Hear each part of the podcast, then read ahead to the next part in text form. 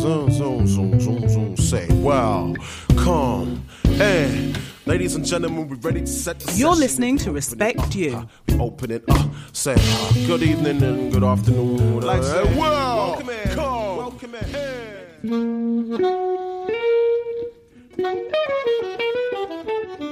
For this project, we've invited UK creatives, journalists, and heritage organisations to nominate an individual who's had a big impact on their creative journeys.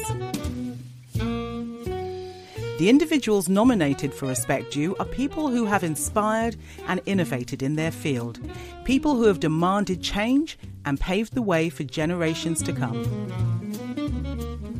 Their achievements will be showcased in the Museum of Colour along with portraits by the artists Grace Lee, Erin Say, and Naki Na. The Museum of Colour is a digital museum celebrating 250 years of creative achievement by people of colour. In this audio series, you will hear from the nominees themselves. So I'm Judith Jacob. I am an actress. I am also a, a radio presenter. I've got two shows that I do, one on Conscious Radio and one on Injection Radio. I'm a singer, which is a lie, but I like to think of myself as a singer in my bathroom. So yeah. I'm Samenua Sesher, Director of the Museum of Colour, and you're listening to the voice of the wonderful Judith Jacob, actress, comedian, and shower soprano extraordinaire. Judith has starred in some of the UK's biggest TV shows Angels, EastEnders, No Problem, and The Real McCoy. She was part of the Black Theatre Co op and is a founding member of the BiBi Crew. Um, so what I want to ask you, Judith, first of all, is did you always know you wanted to be an actor? Yes. I always knew I wanted to be an actor, but I didn't know how that was going to be possible. So at primary school, I'd done every single play at primary school, and they always gave me the lead part as well. And um, then I went to my secondary school, and I was still trying to do any drama stuff that was going on. But there was a girl there called May, and she was going to a place called Anna Scher's Drama Theatre. That's what it was called then. And um, I said, Oh, I want to go, I want to go. So I went there, and that was such a blessing because my mum, well, my mum and my dad, my dad kept going, What black people you see on telly? There's no black people on telly. And that doesn't mean I can't be on telly. And then there was a series called Julia, which was Diahann Carroll. It was American. And she was starring in it. So I was like, look, look, she's on it. I could do this. I could do this. So yeah, always, always wanted to do it, but had no clue how to make it happen. But you did, and you ended up in Anna Scher, and Anna Scher is like a, I was describing it as like a feeding space for lots of television and so forth. So that's fantastic. So you got your first TV roles, and you got them when you were a teenager. Yeah. Mm. So can you just give me a sense of what the industry was like at that time? I mean, we have a sense of what your dad said, but what was the experience like for you in television at that time? Okay, so a 13 year old doing something that she's always wanted to do. It was just exciting. And it took me a little while for me to even become aware of any disparity between me as an African descent person and anybody else. I mean, late 20s before the penny started to drop back things, then I started to realize what had been happening. I was, oh, oh, that might have been a thing. But hey, didn't know it at the time. Now, I want to ask you a question about the way that you present because I remember seeing you on television and you made an enormous impression on me. And it wasn't just because you were a black woman, but my father was in the hair industry. And you were a black woman that didn't have straightened hair or pressed hair or anything like that. Was that a conscious decision that you made, or it's just, you know, you ran how you ran? it was I ran as I ran. It wasn't a conscious, and it's only afterwards a lot of people said that to me. But I did have my younger years of having my mother straighten my hair, and then I went away with the school, and I came back, and my mother's word is, "The back of your hair, nyam out. What happened to the back of your hair?" Now she had convinced herself that somebody had taken a pair of scissors and cut the back of my hair. But of course, it wasn't that. I had no clue what you do with your hair when it's like that. So I'm out there I'm acting like I'm a white girl. Yes, what I'm going you know. And it just died. And I, I really did not enjoy that experience. I had decided I'm never putting any other chemical in my hair after that. So that was the reason that I didn't do it. And it didn't even occur to me to want to have my hair like that.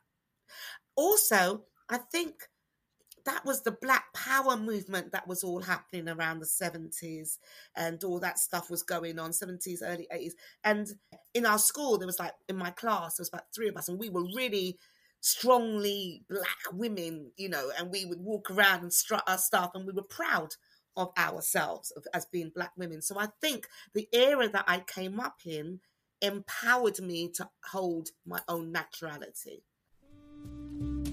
in the early 80s, Judith joined the Black Theatre Co op, a group of mostly black actors, directors, and writers who put on plays that portrayed life in the UK from a black perspective. I was doing Angels, and the producers was Tony Smith and no, their names right. Tony Holland and Julia Smith. They're both passed now, and they, they went to go see a play which was Welcome Home Jacko, and it was Black Theatre Co-op. And they came raving about these actors and how amazing they are. I go, they're my friends, they're my friends. I go, I know them, I know them. And I was really like, oh my God, she's they're talking about my friends. So when I'd finished Angels was when I joined Black Theatre Co-op. So I'd done no theatre up until that time.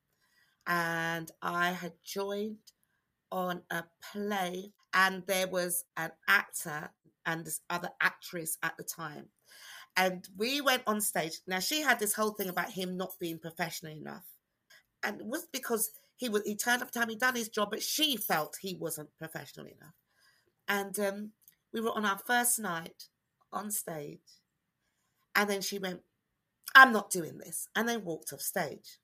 Now, as performers, you're like, okay, you've got to keep this going because the next scene was just me and her.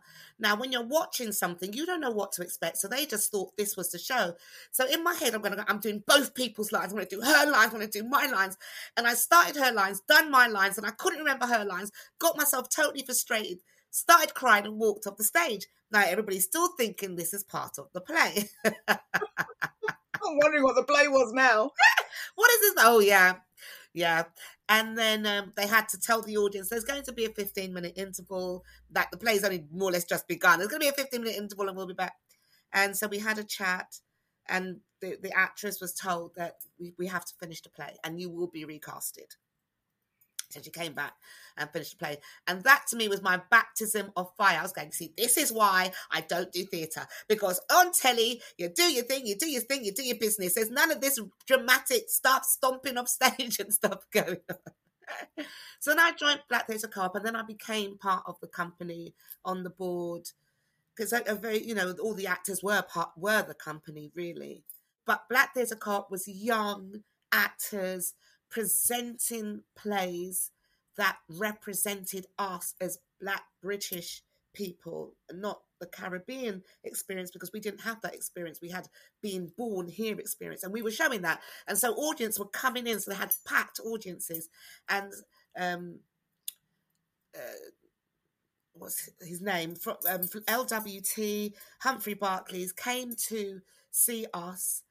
Well, us, not us, came to see Black Theatre Co-op and said, Would you not do a workshop, an eight week workshop, and come up with something for a sitcom? And we were doing this workshop, and then Chopay, who's now called for me, Chopay played Terry, came in one day and said, I've got some names for characters that we should try. And she named everybody. And that was where No Problem came from. No Problem was the first sitcom to be broadcast on Britain's new Channel 4. It followed a family of Jamaican heritage, the Powells, who lived in a council estate in Willesden Green. It ran from 1983 to 1985. So it was groundbreaking because it was the first British sitcom, as you said, that focused on a black family. But there was also criticism of the premise because it was about the fact that the parents had left the children and gone back to the Caribbean. So, looking back on it, how, how do you feel about that now? you know, I I feel no way at all about it. It wasn't only that it was Black British, it was devised by us, and that makes a big difference. And we were young people, and we wanted it from a young perspective. So, yeah, we had our parents go away, leave us the yard, but we were left in the capable hands of Angel, who was the only sensible family member. So, she became the mother of the family, which was Janet Kay. So, even though we had Bellamy living in the garden, Victor, we had Chris Tummings being Toshiba, setting up his pirate station, which was so then, everything was then. The pirate station was very much a. And we had Malcolm Fredericks, who's no longer in this world with us, but the the wheeler dealer constantly coming up with an idea. It was it was, I think, the best way to have dealt with it because if we had parents, it would have changed the dynamics of what we were trying to show. Fantastic. Okay. So perhaps the role that you are best known for was Carmel Roberts in EastEnders. So we have to talk a little bit about that. So that must have been huge for you. I tell you, right, it was it, it yes eastenders is big but i done angels which was the before soaps was about but it was the equivalent to a soap it was on nine months of a year that it was on and that was the baptism of fire for me and i say that because a 17 year old literally on the bus today nobody gives a damn who i am as they shouldn't the very next day i'm on the same bus going to where my man's workplace was in Warren Street. So I was on a 253. And I very clearly remember me sitting on this bus, looking at the window, reading my book, looking at the window, seeing people staring at me. Then I'm thinking, oh my God, what have I got on my face? So you're sort of doing this. And I know there must be some bogey somewhere in my nose. That's why people are staring at me. Can't see anything. And then it just got ridiculous. Uh, people staring and staring and staring. And then one person came up to me and go, Were you on telly? I went, Yeah. And then, and then another, and I went, okay, I'm getting off this bus. So I got off, went into a phone box because we didn't have mobile phones. So I went into a red phone box and bawled my eyes out, calling my man to say, ah, all these people are staring at me. I can't go. I'm never going to get on a bus again. Anyway, Judith, when was the last time you saw somebody on telly on the bus? I've never seen it. Well, that's why they're staring at you. Okay, wipe my eyes. I'm walking to your workplace. So, East Enders was not a thing. And in fact, no problem, no problem, our people, you would, I'd done angels, which was a big thing. When I'd done no problem, it was like I had just arrived because our people were warm and loving and grabbed us up and wanted to take us on heights that was like, I'm going, you know, I've done stuff before, but it was like I hadn't it was just amazing, no problem. So when I say that, I, I just want to put it in perspective for EastEnders. Yes, EastEnders is a big wheel, and lots of stuff happened. And yes, I got a lot of public recognition and all that. But for me, East Angels was my baptism of fire. No problem was when I was hugged up. Literally, I felt like the community warmed me and hugged me and kissed me and just gave me so much love. So EastEnders was great, but it was just a job. When Judith left EastEnders, she moved into comedy, and in 1991, with Joanne Campbell, Janet Kay, Suzette Llewellyn, Josephine Melville, Beverly Michaels, and Suzanne Packer, she co founded the BiBi Crew in London, the first comedy troupe of black women in the UK. I never thought of myself doing comedy. I thought I was just dramatic actress time, heartbeat, cry, uh, give me all of that. And um, no problem made me realize I can if you give me a script. Uh, same with the real McCoy in a way, but he's uh, working with the women.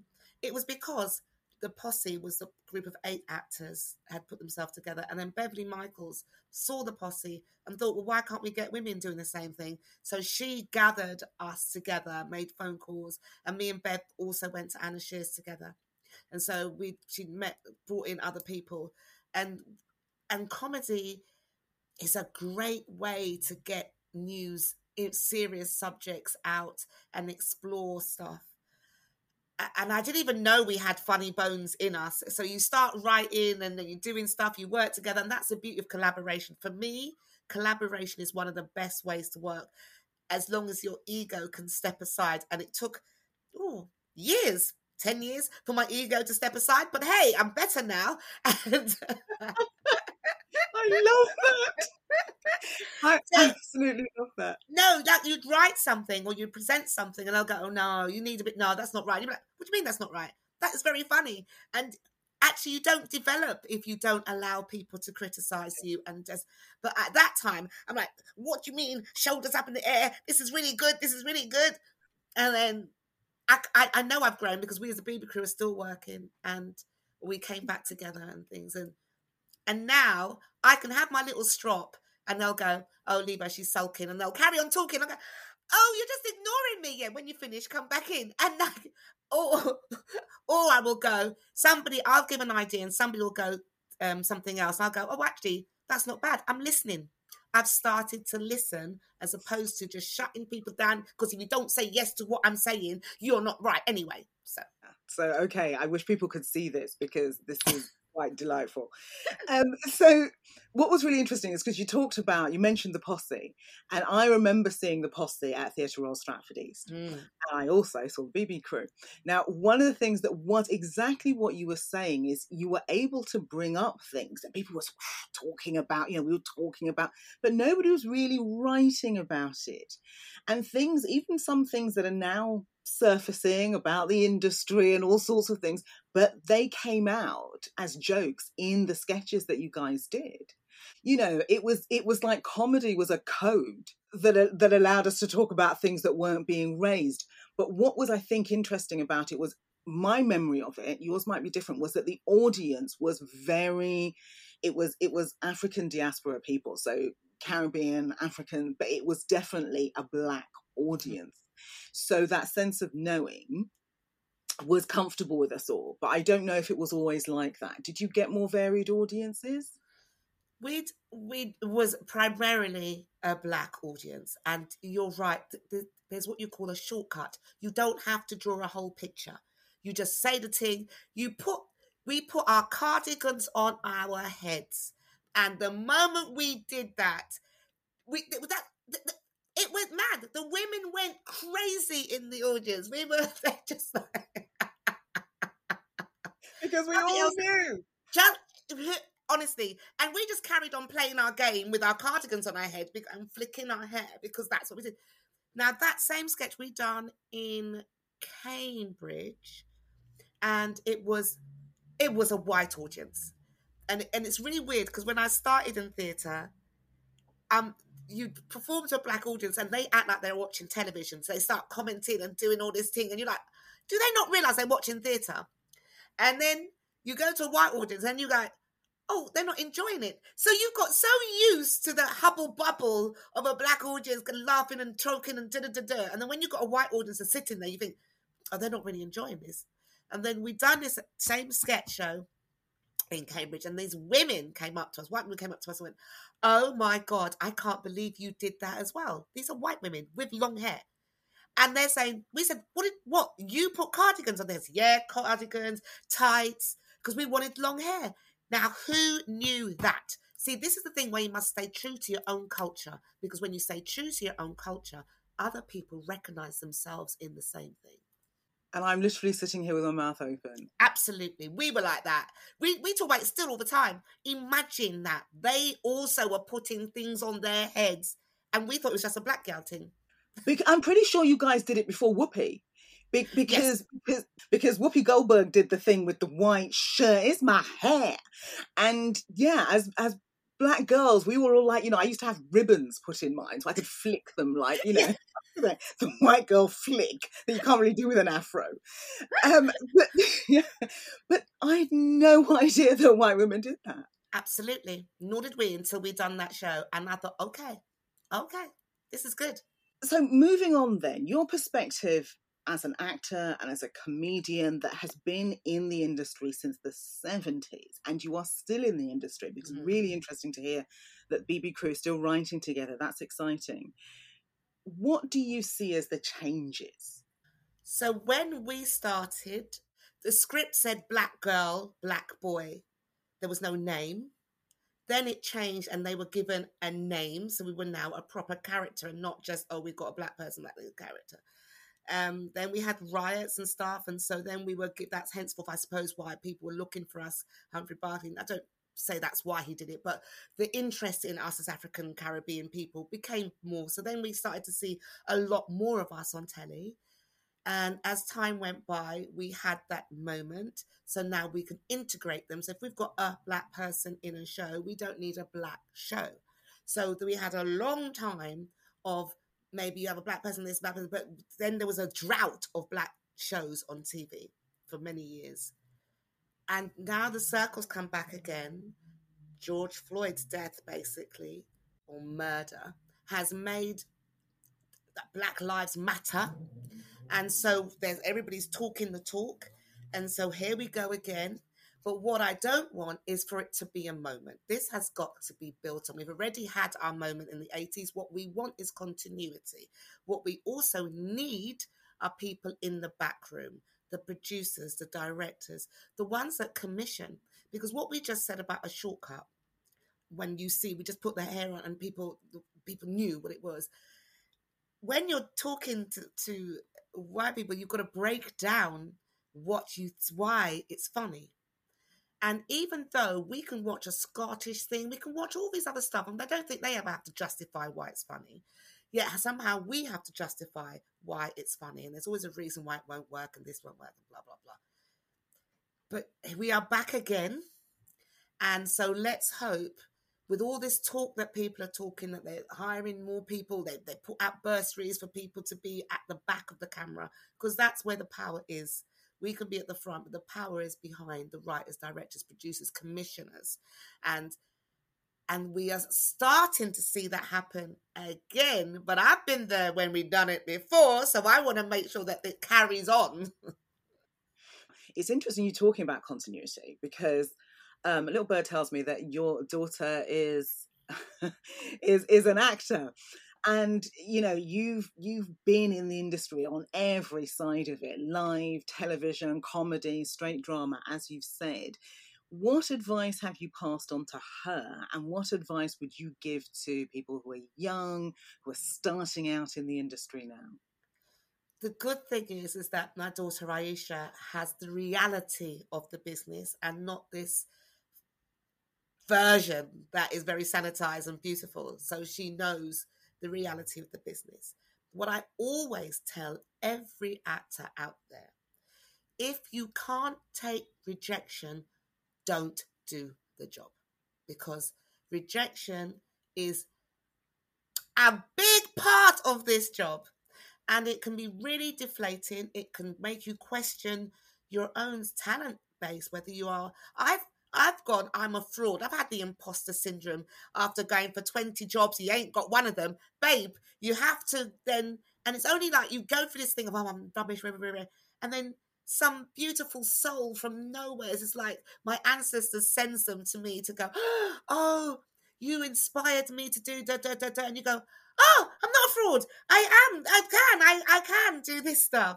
So you really must, must, and rejection ain't easy. So if you know that, as my dead dad used to call me, he, I used to be called an egg because I cried really easily.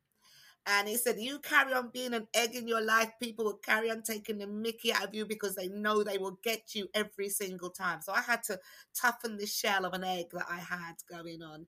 And if you can't toughen the shell, really, that to me is the most important bit. Could it be we've come right to the end? So soon? The end, the end, turn, the end, y'all. But yo, we shutting it down. Judith Jacob was nominated by the journalist Nadine White. Nadine is the UK's first dedicated race correspondent writing for The Independent. Respect Due is presented by me, Samenua Sesher, and is produced by Stella Sabin for the Museum of Colour. You can find out more at www.museumofcolour.org.uk. every level of bigotry, every level of weakness. The music you have heard in this series is from Soweto Kinch's prize winning album, Conversations with the Unseen. The immeasurable level of lyrical blackness in action. Further episodes of this series are available across all podcast platforms. Respect Due is supported by the National Lottery Heritage Fund and the Paul Hamlyn Foundation. Thank you for listening.